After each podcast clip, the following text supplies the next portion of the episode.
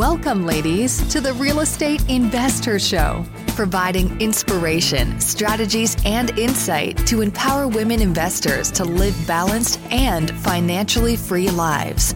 Now, here are your co hosts, Liz and Andressa. So, in today's episode, ladies, we have Kaydee Smith Myers. She is a real estate attorney and investor, and she's been investing for over 10 years, has a number of properties in the single family side of the business as well as multifamily. What I think you're going to really appreciate, you know, with her in our interview today is we go through a lot of the misconceptions when you're getting started in this business. And it's really scary as you grow your portfolio, but it's really, really overwhelming when you get started. And she go, we go through just a number of misconceptions, how to look at those a little differently differently and really how to take this into your own business in your own investing world as you get going one of the most important things is that when you're getting started, you have those like, oh, you must do this way. Or if you don't do this way, you're wrong. And everything is, you know, down the hill. And we want to encourage you to think that there are several possibilities that you can go.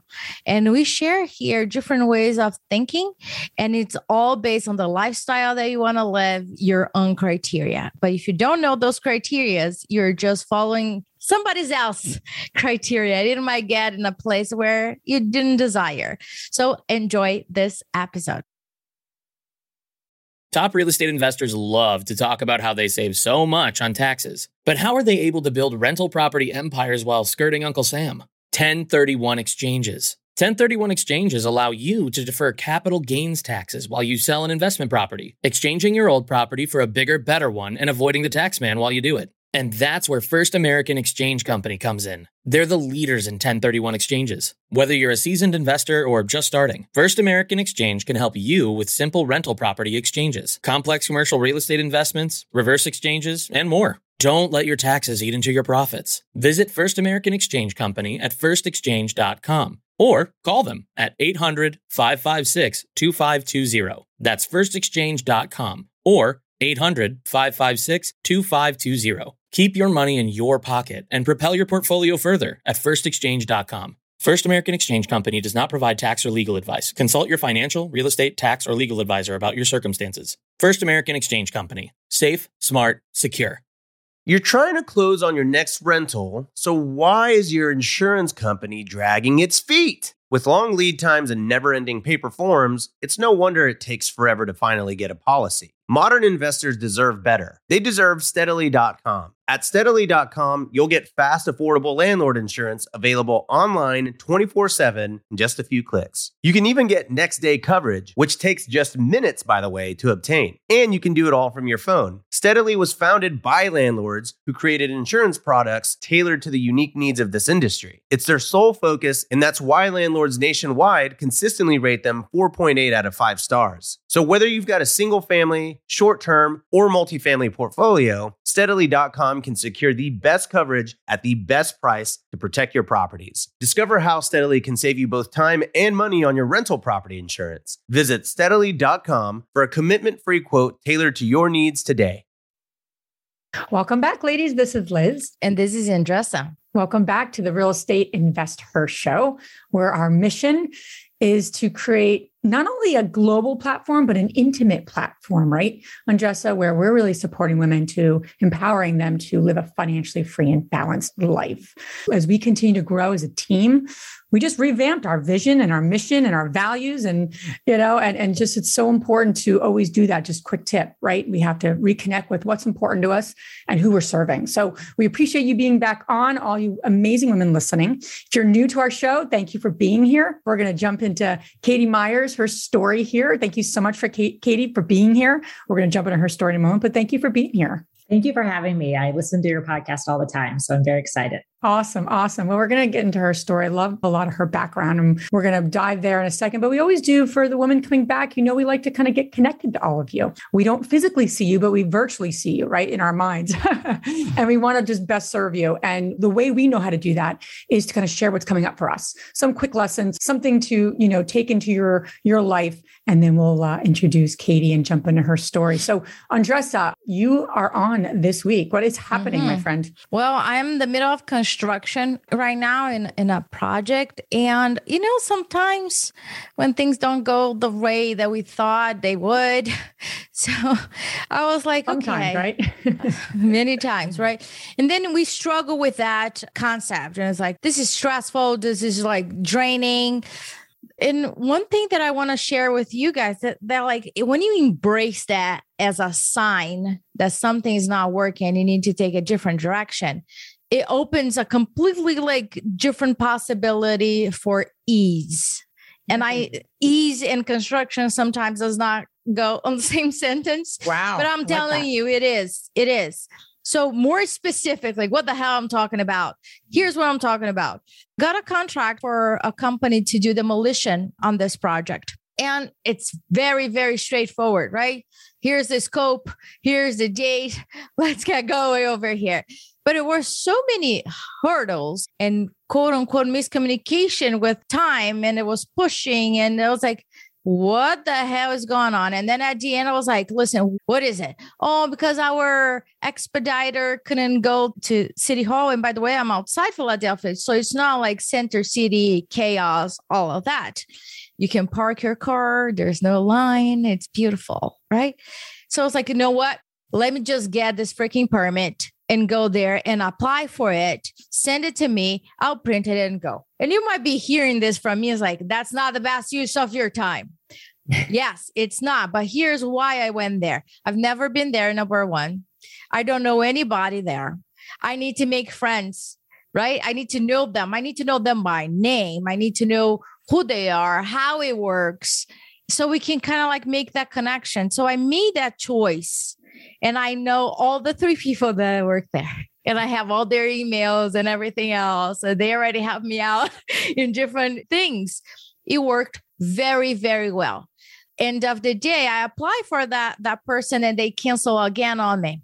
So that was a problem. I was like, listen, I will not push another week on this. What I did was like, let me look at all my contacts and get in contact with people that I know. Let me look at Facebook and see who are those folks, they're general contractors that are really like proud of it. And I came across a company that was like delivering. He wrote, Don't you like when you see all the drywall organized and being delivered on time? I was like, You're my person. You are my person. You like seeing drywall being delivered. You like the smell of lumber. Here my people. Got in contact with them, very responsive, came under budget. And I called the city hall and then I said, listen, the first company won't be able to make it. What do I need to do for the second? And I got the chance to speak with the director there. And he's like, just send me their insurance information and everything. I'll substitute uh, and you can come pick it up in half an hour. I was like, deal. The job was done in two days, even prior of the schedule of the other company to get started. And that contractor now is working with me on that project, entire project. So, you know, one thing is not going well. It might be a blessing, actually. It might be a, a good thing. So look at everything that's not going well in your project instead of pulling your hair, looking at like, okay, this might be a sign, this might be a blessing that I need to go and take a different direction. Love That's that. what I got Love- for today. That's what you got. I love it. I love it. And it's so important, right? To keep the big picture in mind. It's so hard to do that, but it's so important to do that, right? when So we are what- in the midst of it, it's hard. Right, right. Because all we see is right in front of us. So I love that. Yeah. Great insight as all of you are looking at your business and saying, okay, what's working, what's not. Like just take a step Mhm. back. So Mhm. good stuff. Very good stuff. Kaydee, thank you again so much for being on our show. We always like to kind of kick things off with the amazing women we interview here on our show is with the question of what propelled you to get involved in real estate investing? What made you jump into this business? Well, I was um, an accidental landlord, probably like a lot of people. I've had real estate investments now for over 10 years. I was originally a commercial real estate development attorney, um, and I was doing that. Um, but I got married in 2009. And my husband had previously bought a condo in 2006, and he bought it for zero down just a letter from his employer that he was good for the money. Um, and so then when the recession hit in 09, he had this condo that Denver didn't hit get hit as bad as other markets, but it probably was worth you know, about what he paid or he would lose a little money if he had sold it. So we decided we will keep it, we'll rent it out. We didn't want to live in it. It was tiny and not in the area we wanted to live in. So we kept it. We knew we could rent it out and just kind of cover expenses. So at that point, we were just looking to um, hold on to it until we could sell it for, you know, a little more than it was worth. So even though I was a real estate attorney, I wasn't thinking like, oh, I'm going to do investments because um, I did big mixed use projects um, that were very different from you know just buying single investment properties. So that was our first step, um, and luckily we had we had great renters the whole time. So it was kind of like a thing where like, whoa, this is this is kind of easy. We should keep doing this. mm-hmm that's how it started. Well, when we all think about getting started, right? We all get started some way, shape, or form if we plan it or if we don't plan it. And a lot of the ladies that are listening, a lot of people got curious about real estate a couple uh, especially past year we had time to think about different different ways. If we enjoy our job if we don't enjoy different ways to do passive investment even if we do enjoy our job our career how can i leverage uh, my my money? So for for the people that are getting started right? I, we hear a lot of stories about like getting their first house and a lot of people even though if they can afford it we encourage them to think twice before getting new construction, turnkey, and going like full force be above their means. So, for those people that are getting started in, in real estate, what are the ways that they can make the best out of it? What would you say are the a couple of like misconceptions that we see out there that we can tackle? Yes. I mean, I still consider myself, you know, I'm still looking at single family homes sometimes. So that initial investment that someone would look at. Um, and I think I see a lot now um, of people saying, you have to house hack. That's how you, that's the only way to get into real estate investment these days. I think house hacking is great. I don't think that's a bad strategy. But I also think um, you can buy um, especially if you're not a homeowner, because I do think you learn a lot just by being a homeowner. So if you're not a homeowner and you're super interested in real estate investment, I think you should buy your own home. Um, unless you're in a market, you know, some markets I can understand maybe buying an investment property somewhere first. But if you're in a market where you can buy a property for a hundred, two hundred thousand dollars um, and live in it for a while and hopefully add value to it. Um, so I'm also not a fan of buying a brand new home in the farthest suburb. You know, it's nice and new, but I don't think there's a lot of value add there. So, and I personally like older homes. So for me, it's a very easy choice. But I definitely think buy a fixer upper, or even if, and it doesn't have to be, you know, a complete gut job. I think, you know, there's a lot of homes on the market where you could go in and just remodel the kitchen. Um, that's what we did with our current house, you know, just paint and then also looking for maybe value add opportunities that are more like the neighborhoods coming up and coming. Um, you know, you know, a big developments coming in. You know, I really love walkable areas. Um, and I think even post pandemic with people kind of moving farther out and wanting more space that um, people still actually still want communities that have places they can walk to to eat and have coffee and that kind of thing. So I think those areas are still going to stay strong and they'll appreciate a little more than just the market. Like you want to beat the market appreciation, right? By either adding value with renovations or you kind of know something about the market that maybe other people don't know.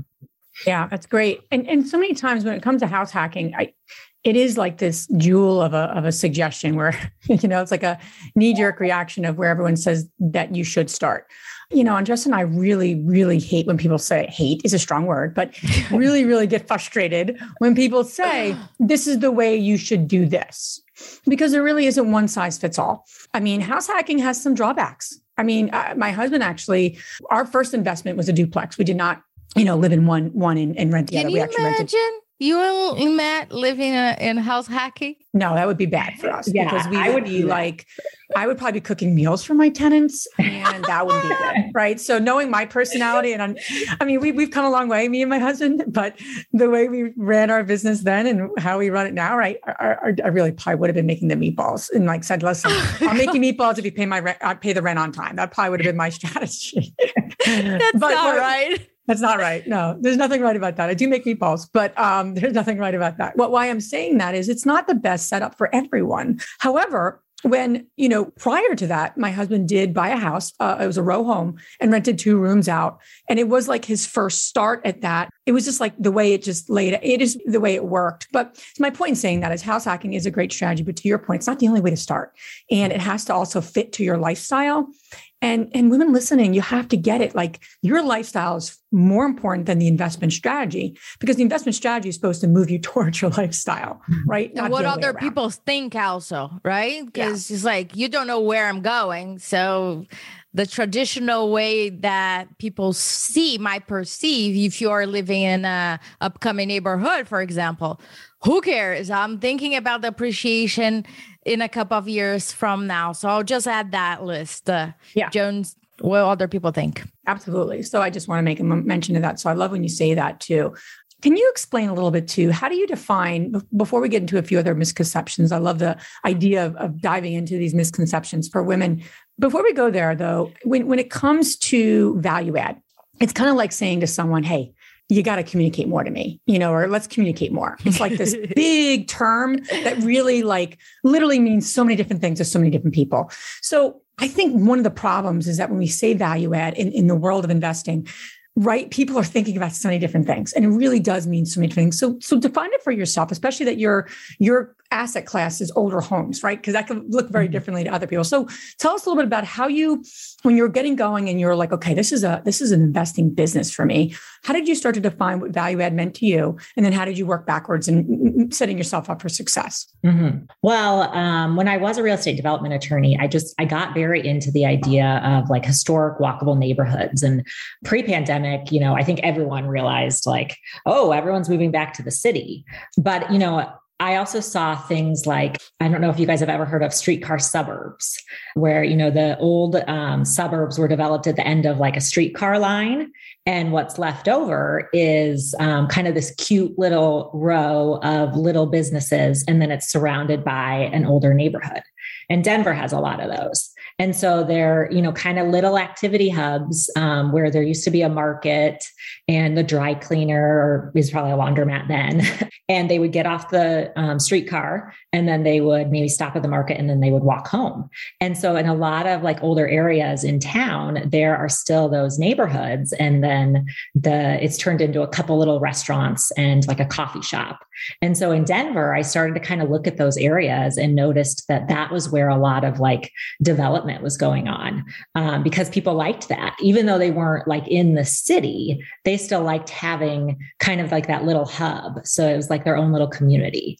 You know, obviously there's like the renovation you can always like value add if you have an old home you can always renovate it and most likely like that'll add value because people don't want to do that themselves but if you put renovation aside because i'm not really like a flipper sometimes i'll you know I'll upgrade a property, but I really look at the neighborhood. And I think that sometimes the neighborhood has characteristics that people are seeking out. And so that streetcar suburb is kind of an example of that. Um, and then the other thing that I've kind of noticed and um, that I get very interested in because I like real estate kind of from like a big picture, like um, how it shapes our lives is, you know, where are big companies moving? You know, where are employment centers going? You know, um, if there's a big development going on down the street, the single family home neighborhood right next to it is going to go up in value. Um, so you don't have to do that work. The, the big real estate developer did the work of researching the neighborhood and saying like, wow, that's a great neighborhood. And then you can just buy near it. So yeah, it doesn't have to just be renovations. And then I would say on the renovation front, my newest interest is looking at um, maybe a short term rental beach house.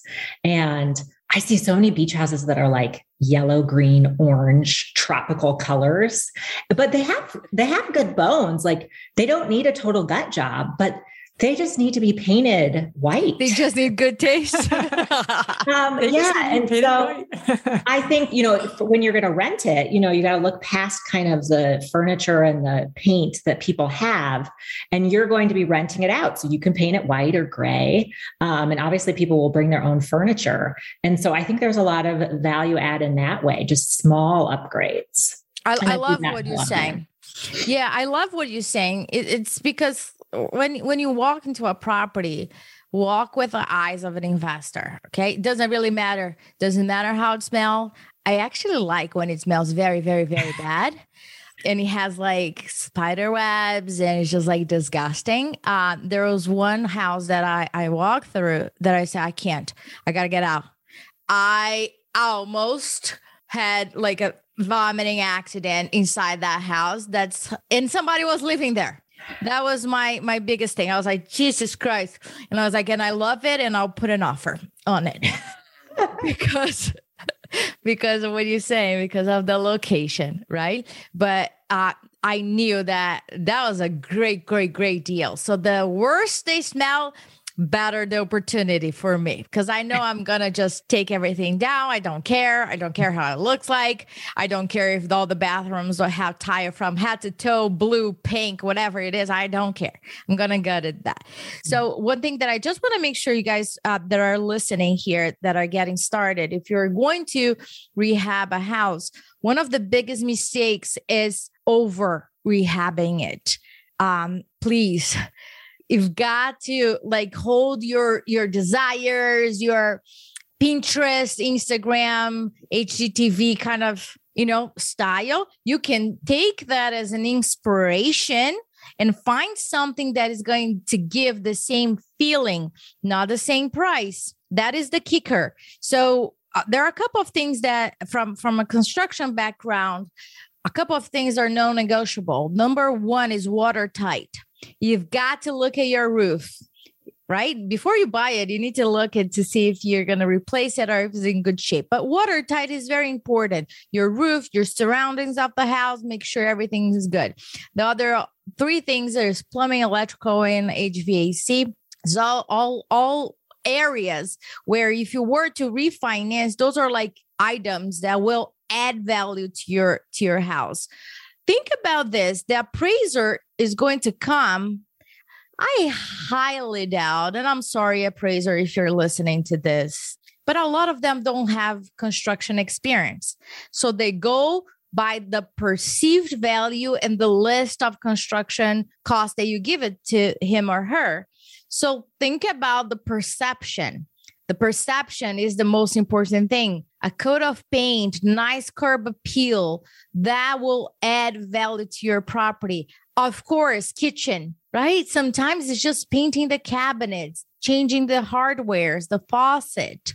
No, you don't need to demolish everything. Same thing with the bathrooms. So when you think about that, adding value, think about the appraiser mindset. What the appraiser will think when they see it Will this add value or not? Will this beautiful chandelier add value? Probably not. So forget about it. Get a Home Depot, Lowe's, whatever, and, and, and put it out there. I want to jump into another misconception, uh, which a lot of people say that you must, you have to open up an LLC to get started. Otherwise, you're doing it wrong. you must. And as an attorney, I love to talk to attorneys because we are not attorneys and we are not your attorneys. And I'm sure we're all doing like all the disclaimers over here. But let's talk about that because there's a lot of quote unquote shame on people. Oh, shame on you because you bought it this way, you bought it wrong. Now you're just screwed for the rest of your, you know, or your portfolio is at risk. So is that true or is it a misconception? Yes. Well, yeah, like you said, I'm not anyone listening's attorney, but um, I am an attorney and I'm my own attorney. And so I own, you know, I own a five unit building and that's in an LLC because it's um, larger. And then I own two, um, my husband and I own two personal homes in our own names. And I have thought I have so many times almost put them in LLCs, but, and I've kind of have come full circle. So at first, I didn't really, um, I'm a real estate attorney, so I'm not a corporate attorney. So at first, I just, you know, the loan had to be in our name. So that's how we bought it and that's how we kept it. And then I got to a point where I was thinking, I, you know, I was all everything I was reading, I have got to put the, I'm an attorney and I still own these in my own name. Like, what am I doing? And I've actually kind of come back to, I do know what I'm doing. You know, I bought these with loans that are conventional mortgages, which you have to buy in your own name. And I know, you know, so there's a due on sale clause. And um, technically, if we transfer it, the whole loan is due. Now, sounds like lenders, as long as you're paying your bills, never enforce that. That's like the word on the street. I have not tested that. But I just kind of looked at it and we, my husband and I looked at our kind of, you know, our assets and our net worth, and we got double the amount in umbrella insurance. And then I also, I have a very strong lease. I have some liability provisions in my lease that I think are very similar to um, what the LLC does. Those have not been tested in a court either. But I think what people think is that the LLC is like a magic shield. And that's what I really don't like. I think the LLC is a useful tool. At some point, I probably will transfer these to an LLC. But I think when someone is buying their first investment property, they're probably going to buy it with a conventional residential mortgage, which means they have to buy it in their own name anyway. And so you can't start with the LLC. So you don't need to set up an LLC before you've bought your first property. That's kind of like more like the last step. So once you buy the property, if you look at it and you say, yeah, I feel more comfortable risk wise putting this into an LLC, then, you know, I think you can go ahead and do that. I think umbrella insurance um, is also a good option. And I think what people do is they think the LLC then protects them from everything. But if you own one one home in your market in your town and you're the handyman and you're you know the contact person and you just have this llc you know if you go over and you fix the steps and then someone falls on the steps they can still sue you even though it's in the llc because you did the work. So i think a lot of people think the llc is magical. Um, and it's a layer of protection that I think is valuable. And I think as people scale up, it just naturally comes. But with those residential conventional mortgages, when you're buying properties in them, I think there are other ways you can you can protect yourself. And then I will say one more thing about the LLC is a lot of times they aren't setting up their bank accounts and all of their systems to be having a true liability protection from the LLC because they're commingling everything. So just having the, you know, LLC title is not going to help them because they run it just like um, out of their own bank account. So you, if you're going to do the LLC, you really have to follow through, set up your own bank account, and then also probably the next step would be to actually hire licensed contractors to do your work. Um, so you're really managing it because you know you always can be held liable for your own work at a property. Yeah. No, it's great. It's great advice. And, you know, for us, especially when my husband and I got started and, and grew our business, we had so many different partners, right? So, you know, really going down the LLC path for so many different, and you know, so many different properties, so many different projects made sense. We had different partners. I mean, that's just kind of like makes sense to get things delineated. Um, but to your point, you know, as, especially as you're getting started, there's pros and cons, and you have to weigh those out, and and you have to get the advice of people in it and doing it versus just the attorney, no offense, or just the banker or just the fill in the blank. You know, I think that's helpful to get the professionals' advice, of course, but it's really helpful to get people who've literally just, you know, ha- has a has a portfolio and they also can give you some real life. This is what worked for me, may not work for you. Again, that's just that's great advice, uh, Kaydee. Another misconception and I really do want to dive into this because it, it, it, this one comes up a lot you know, around the 1% rule and pretty much that you don't have a good deal if it doesn't meet the 1% rule. You know, really, really simply, ladies, for those aren't familiar with the 1% rule, right? It, it's, you know, think about like your total investment, the price of the property, upfront costs, those sort of upfront repairs, excuse me, say that's $100,000. Well, the 1% rule would say that you need to rent that property out for $1,000, right? To make it work financially. So why do you find that that to be maybe not realistic or is that the only rule that women have to follow when they're getting started with uh, rentals? Mm-hmm. Well, I think especially now that the market has gone up in so many places, it's it's really hard to make that work. Um, so I think my first two properties, you know, the one I said was just kind of we took it on and we met expenses. The next one I did a little more analysis, um, but I still wasn't. I wasn't well, I don't even know if there were podcasts back then, but when I bought my second property in 2015, um, you know, I'd maybe read a book and uh, my goal was to make um, $500 more a month than all my expenses. So I had not read about this 1% rule. So I just figured, yeah, I want like a, a decent cushion. And if I had known about the 1% rule, that property would not have, have made the cut. And that property made a ton of money um, on the appreciation side in the Denver market um, and enabled me to buy many more properties. So I think if you're only going to do the 1% rule, especially as a new investor where your loan terms may not be that great, and um, you know the 1% rule is kind of a it's an everyone can analyze the deal the same way which is great if you're kind of looking to market it to other people. But if you're buying it for yourself with your own money you have to look at your own loan terms, how much money you're going to put down. Sometimes, if I'm just doing it quick, I'll just still aim for a $500 over my expenses. Um, and that's usually because a single property that I'll invest $50,000 into.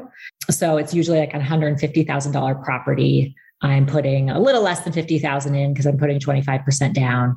And so just a really quick, I'll do, you know, do like a Zillow search of rents in the area. And is that going to be 500 bucks more than my expenses? But then I have gotten a little, I've, um, you know, got my own Excel spreadsheet now, and I really have gotten into the cash on cash return numbers. Um, and so I like to do 10% cash on cash return as well, because it does make a difference. You know, now I'm more deciding if I'm going to you know put a chunk of money into this real estate investment or this one over here different markets maybe or even you know that way you can compare like against stocks too. Like do you just want to buy some stocks? So i think the cash on cash return annually what are you making makes a lot of sense to run those numbers as well.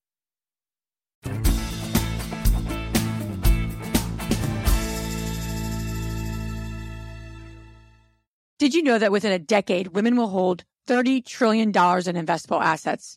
And 500 of those women will be at InvestHERCon 2024. It is the number one premier conference for women in real estate, and it's happening June 2nd to 4th in Austin, Texas. InvestHERCon's not just another real estate conference. It's a transformational experience focused on real estate investing, business strategies, and self-care, all designed to help you take control of your financial future. Gain the knowledge and skills you need to grow your portfolio and build a sustainable business all while connecting with women who are playing at the same level. Time is running out. You just have four weeks left to get your ticket. To learn more and to get your tickets, visit investhercon.com today. Use a code 100 podcast to get $100 off your ticket. That's investher, H-E-R, con.com, promo code 100 podcast to get $100 off your ticket. The dream of owning a vacation home can be daunting. From finding the best guests, to the maintenance, to organizing the cleaners after every guest day, with Vacasa, they make that dream into a reality. As a full service vacation home management company with vacation homes in key destinations across the US, they know a thing about how to make owning a vacation home easy and profitable. On top of proactive property maintenance visits by professional local teams, a hospitality driven booking platform, and around the clock support, Vacasa earns homeowners an average of 20% more revenue from their vacation homes. Vacasa is always thinking of ways to simplify the vacation home owning experience by putting your home to work for you. If you're looking to make more from your vacation home, work with the reliable property manager, and finally have peace of mind, partner with Vacasa at vacasa.com slash biggerpockets. That's vacasa.com slash biggerpockets. You know, it, it's funny because on our Facebook community, a lot of people, you know, we post diff- different things, and there there was a post about cash flow that X X area was uh, booming and is the hot area for cash flow. And then we start asking more questions about what does that mean? Like where who said that? What's the comparison? And what type of area that is? And people from the area start that's what i love about the community because then you get people from that area chiming in and sharing their experience. So the bottom line is that that was like a def type of neighborhood where the cash flow it's high because nobody really wants to go there. And there's different things going on there. So for everybody that is listening besides the 1% if that fits your criteria as Kaydee said there are other criteria that you should look into it. Cash on cash return what is the market what is the neighborhood that i am in the employees who you're serving. I don't want pain as uh, tenants. I'm sorry. I don't want it like i really don't want to deal with that right? My quote unquote success criteria to me, I rather do appreciation than cash flow. That is to me, right? Because I rather take a less amount on cash flow on a monthly basis, but I know that my property is appreciating, is in a neighborhood that I really like, that it's safe, safe for my tenants, and it's adding value and it's going all the way up there's no way to like turn around and become like a E or or F type of neighborhood. So I, I think it's so important to go beyond, right? Beyond the numbers and really like tailor your lifestyle into what what's going on. From the misconception perspective, when people are analyzing a property, do you believe that I don't know if that's rude or not, but sometimes they're more worried about the, what spreadsheet they're going to use instead of really understanding the market. Mm-hmm. Is that something you come across or you you had experience as mixed consumption? Definitely. I mean, my first property, no spreadsheet. Uh, just hopefully I'm going to make more than I spend. And then my second one, I did. I did have a little spreadsheet, but it was still uh, very basic. Um, and I just, I finally have kind of gotten into, uh, you know, I got a hold of a pro forma that I really like that you can use to analyze bigger deals. And so you can get into the, you know, the spreadsheets. And I have gotten kind of into the numbers a little bit more. But I do think you can get too into the numbers, I guess, as well. Um, and to your point about you know, sometimes even the cash flow is good, but it's a huge headache. I mean, my single family homes are in um, nice areas. You know, they they attract a pretty high quality tenant, and they are easy. You know, they are just and they aren't they aren't the highest cash flow, but um, the tenants pay their rent on time. They take care of all the utilities. They take care of the maintenance, and I just you know ch- collect the check.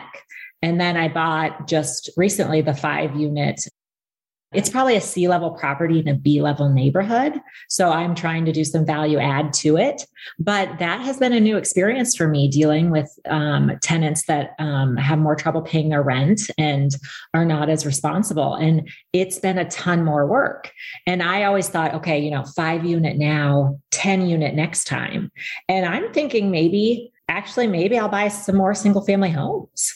You know, maybe that is a good strategy for me. And single family homes also appreciate really well. You can pretty much always sell them quickly. And so I don't think, yeah, it's not all about cash flow. There's a lot that goes into it.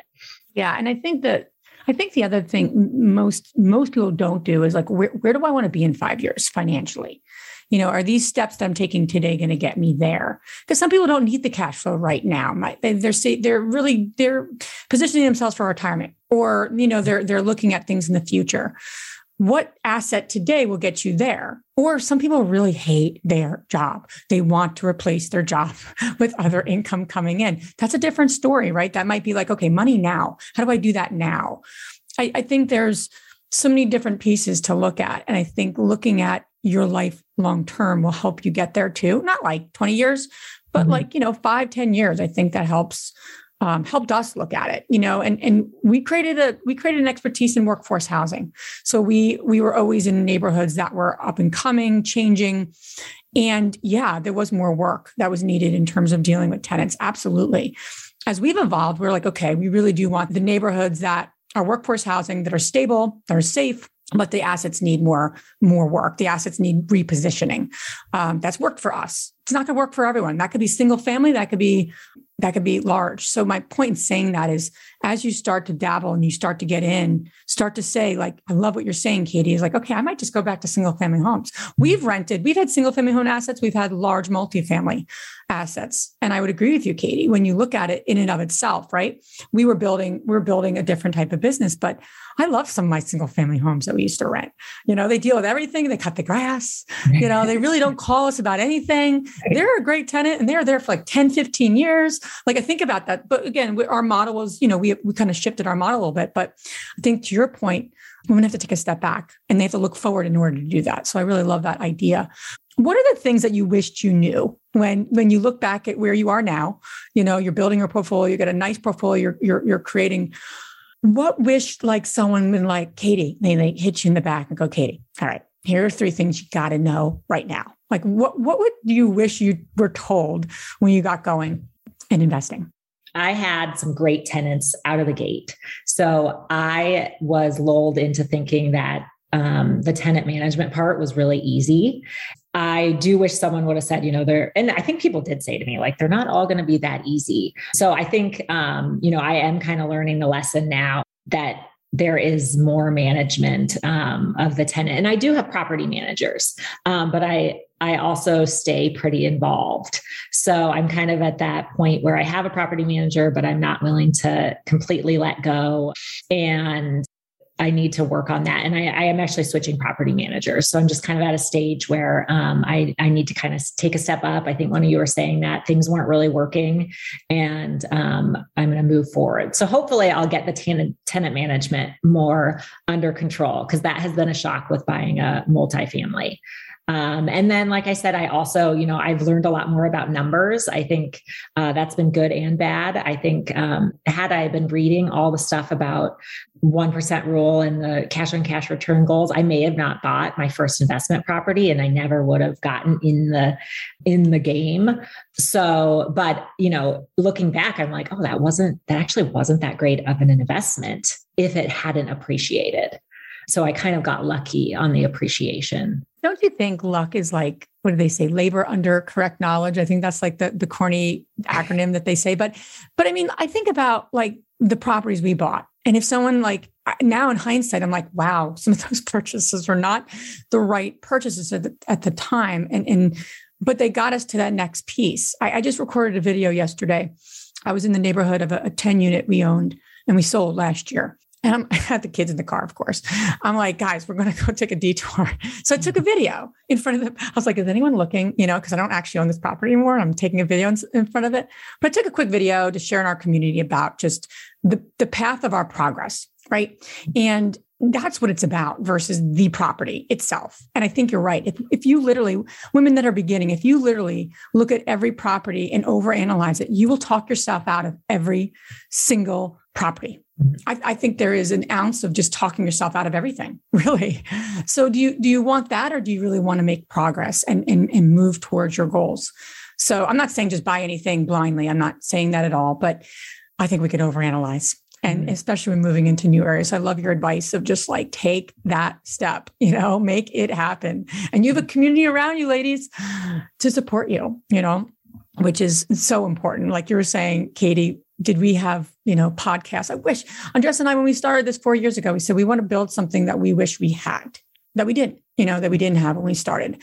So um, I, I, love that advice. Yeah in terms of any other like where, where are you headed next? What are you up to now? Like you said you're actually considering more multis or more singles and how do you differentiate that for yourself? How are you kind of determining what the right next step is for you? Because that's helpful to get into your brain of where you're headed. Yes. You know, I considered going back to work when my kids started kindergarten.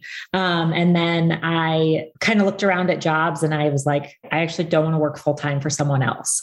Um, but I do want to work. And so I was like, I'm just going to do this myself. And my my goal was kind of to replace that like initial law firm salary I had, um, which obviously can't happen right away. But I hope in you know about five years I can maybe be making what I made as like a young attorney, um, just in cash flow. And so to do that, you know, I have to buy um, at least probably like 10 to 20 properties in Omaha if I do Omaha. So next year, I'd like to buy like two or three doors in Omaha. I'd actually love to buy a duplex. I wouldn't live in one side, but I would love to buy a duplex to maybe have that um, the benefits of kind of multifamily, but maybe the ease that I like about my single families. And then I, I have been, I think, like a lot of other people, dreaming of um, buying a beach house. So I have pivoted a little bit. And if I did the beach house, I wouldn't do the um, the Omaha properties because my husband and I do use our own money to um, put the down payments down. We kind of are at a point where we have the money for our own investments. So um, we're going to use that uh, first. So I have been looking at investment properties um, in the Outer Banks, which is a drive from where we live. So we could use it for you know the two weeks out of the year, and then we would rent it the rest of the time. I love that. And you know, it's really, I want to just make a, make a point of that before we get to where, where, where the ladies listening can learn more about you. You started out with your goal. You said, I want to replace my income in five years. It's going to take about this amount of properties. And then lastly was almost like the actual asset classes. And I'm considering this. I'm also considering this, you know, which I think is great. Most people do the other, the other, they flip it around. They'll say, we'll start with you didn't start with the vacation rental versus the properties and that's not the first thing you said. That was the last thing you said. And i think that's really really important to note for, for everyone listening. Start out with that that big picture right? Start out with where do i want to be? What kind of money do i need to be making and then you're going to work backwards to get yourself there because anything is going to sound great when you don't have that criteria.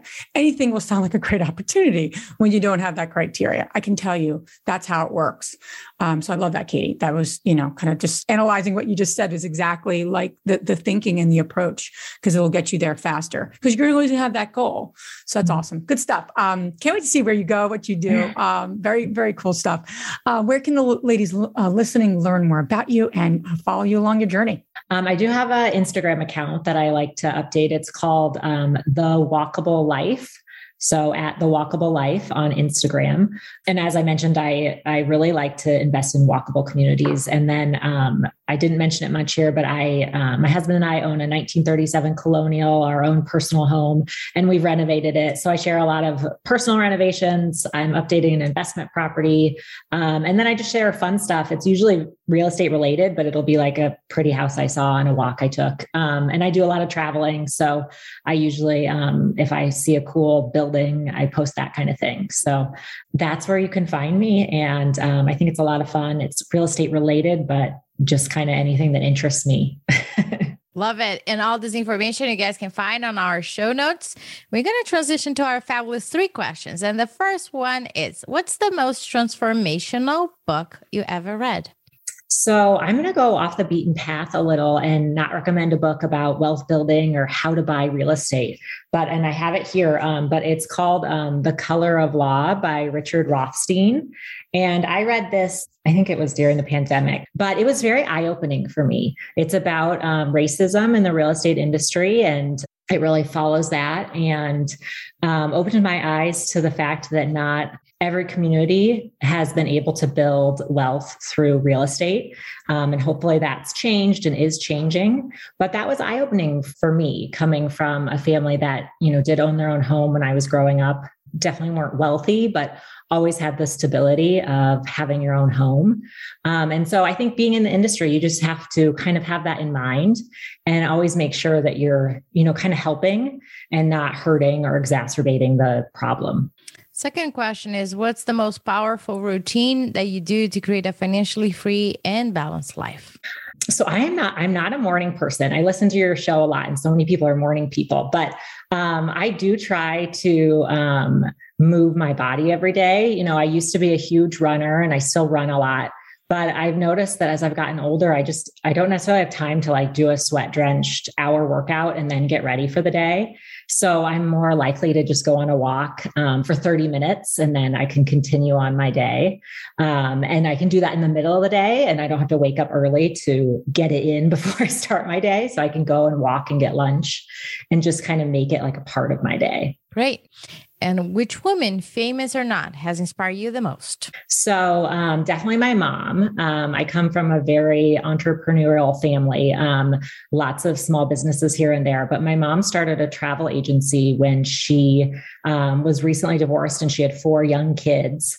And um, she just decided um, that she was going to start calling brides and say, Can I plan your honeymoon? and so it was basically like cold calling. And she convinced some office building manager in a nice area in Omaha to rent her the utility closet so that she had that address so that she could put a desk and two chairs. So it kind of gave her, you know, the, you know, oh, I'm in Regency and come visit me. Um, and she built it up and she has like 20 employees now. My stepdad and my, um, one of my sisters and my brother both work for her. And she just has a great business mind. And she, um, is also someone though who always she worked to live you know so she now that she built her business she she works part-time and then she also you know the pandemic hit the travel agencies obviously super hard but they um, kind of doubled down. They moved some things around. They kept um, they were able to pay all their full-time employees throughout the pandemic and were able to use some of the the tools that were out there. And just watching them do that um, they were kind of on their course to retirement i think and then they just had to kind of start over almost um, but they were able to keep everything afloat and now people are traveling again. So it's just so inspirational. She just started from much less than i have and was able to create um, quite a business. That's awesome. That's great, great. thank you. Thank you so much for sharing that. Thank you so much for sharing your journey with with us and our our listeners and excited to all see all the great things happening for you. So thanks for being on our show today. Oh, thanks so much. Thanks for having me. Thank you. If you enjoyed this podcast and want to receive updates on our next interviews, go to our website, therealestateinvesther.com. There, you can subscribe to our show, become part of our investor community, and get updates on upcoming episodes. If you like our show, please share it with other women who would benefit. And don't forget to leave us a rating on iTunes. We'd really appreciate it. And as always, we encourage you to take one action as a result of today's show and put it into motion so you can live both a financially free and balanced life. Thanks for spending time with us. Ciao.